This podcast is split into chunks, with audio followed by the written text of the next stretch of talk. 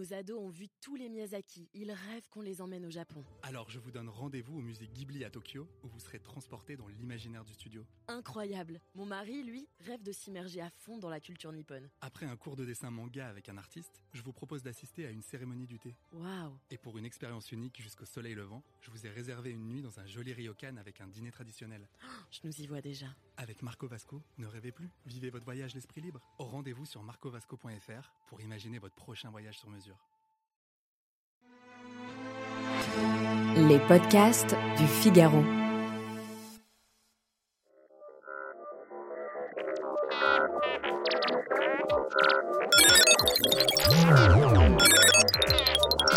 C'est une technologie qui peut faire peur.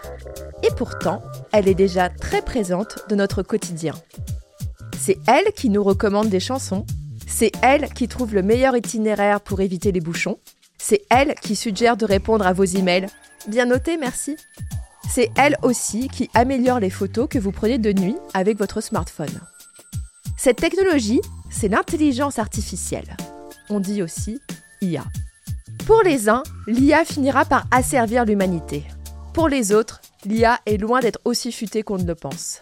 Avant de choisir votre camp, il va falloir d'abord comprendre ce que c'est l'intelligence artificielle. Allez, je vous explique ça en 5 minutes.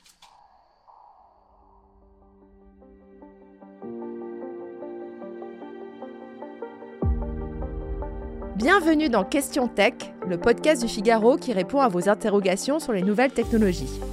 Je suis Chloé Boitier, je suis journaliste tech au Figaro Économie et je ne vais pas prétendre être une experte en IA malgré mon bac scientifique. Mais voici ce qu'il est essentiel de comprendre sur ce champ de recherche de la science informatique. Déjà, l'IA, c'est quoi? C'est apprendre à des machines des tâches qui demandent de l'intelligence à l'homme. Je pourrais aussi dire, c'est apprendre à des machines à résoudre des problèmes afin de faire gagner un temps précieux aux humains. L'IA est classée en deux grandes catégories. D'un côté, il y a l'IA dite faible. L'IA faible ne sait faire qu'une seule tâche, celle à laquelle on l'a entraînée, et elle sait le faire à la perfection.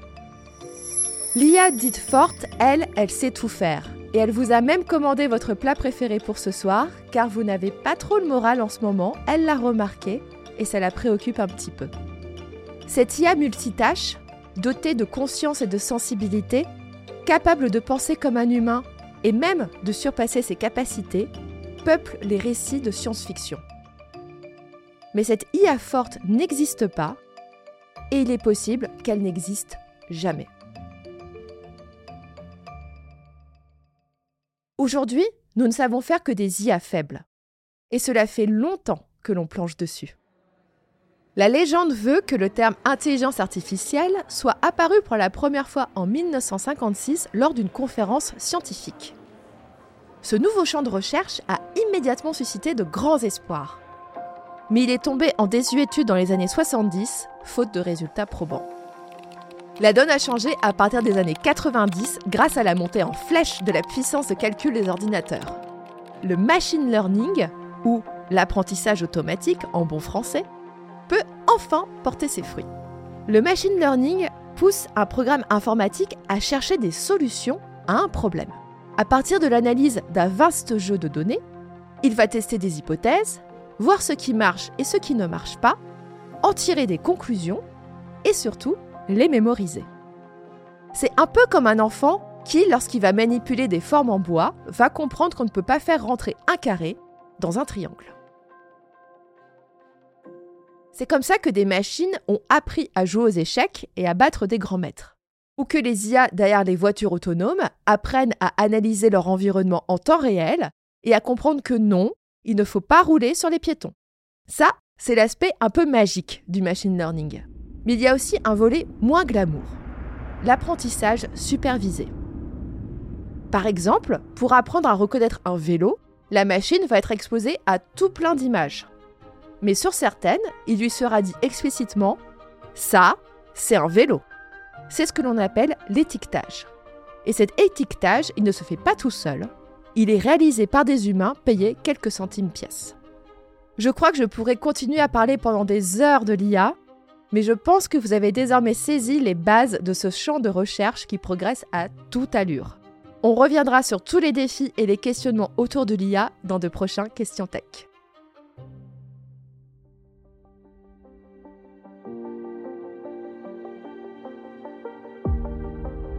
Cet épisode de Questions Tech a été réalisé par Astrid Landon.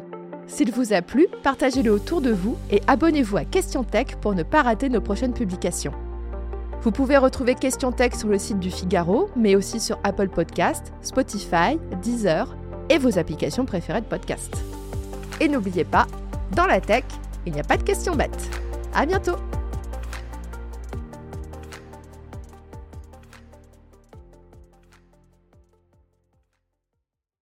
Nos ados ont vu tous les Miyazaki. Ils rêvent qu'on les emmène au Japon. Alors je vous donne rendez-vous au musée Ghibli à Tokyo où vous serez transporté dans l'imaginaire du studio. Incroyable. Mon mari, lui, rêve de s'immerger à fond dans la culture nippone. Après un cours de dessin manga avec un artiste, je vous propose d'assister à une cérémonie du thé. Waouh. Et pour une expérience unique jusqu'au soleil levant, je vous ai réservé une nuit dans un joli ryokan avec un dîner traditionnel. Je nous y vois déjà. Avec Marco Vasco, ne rêvez plus, vivez votre voyage l'esprit libre. Au rendez-vous sur marcovasco.fr pour imaginer votre prochain voyage sur mesure.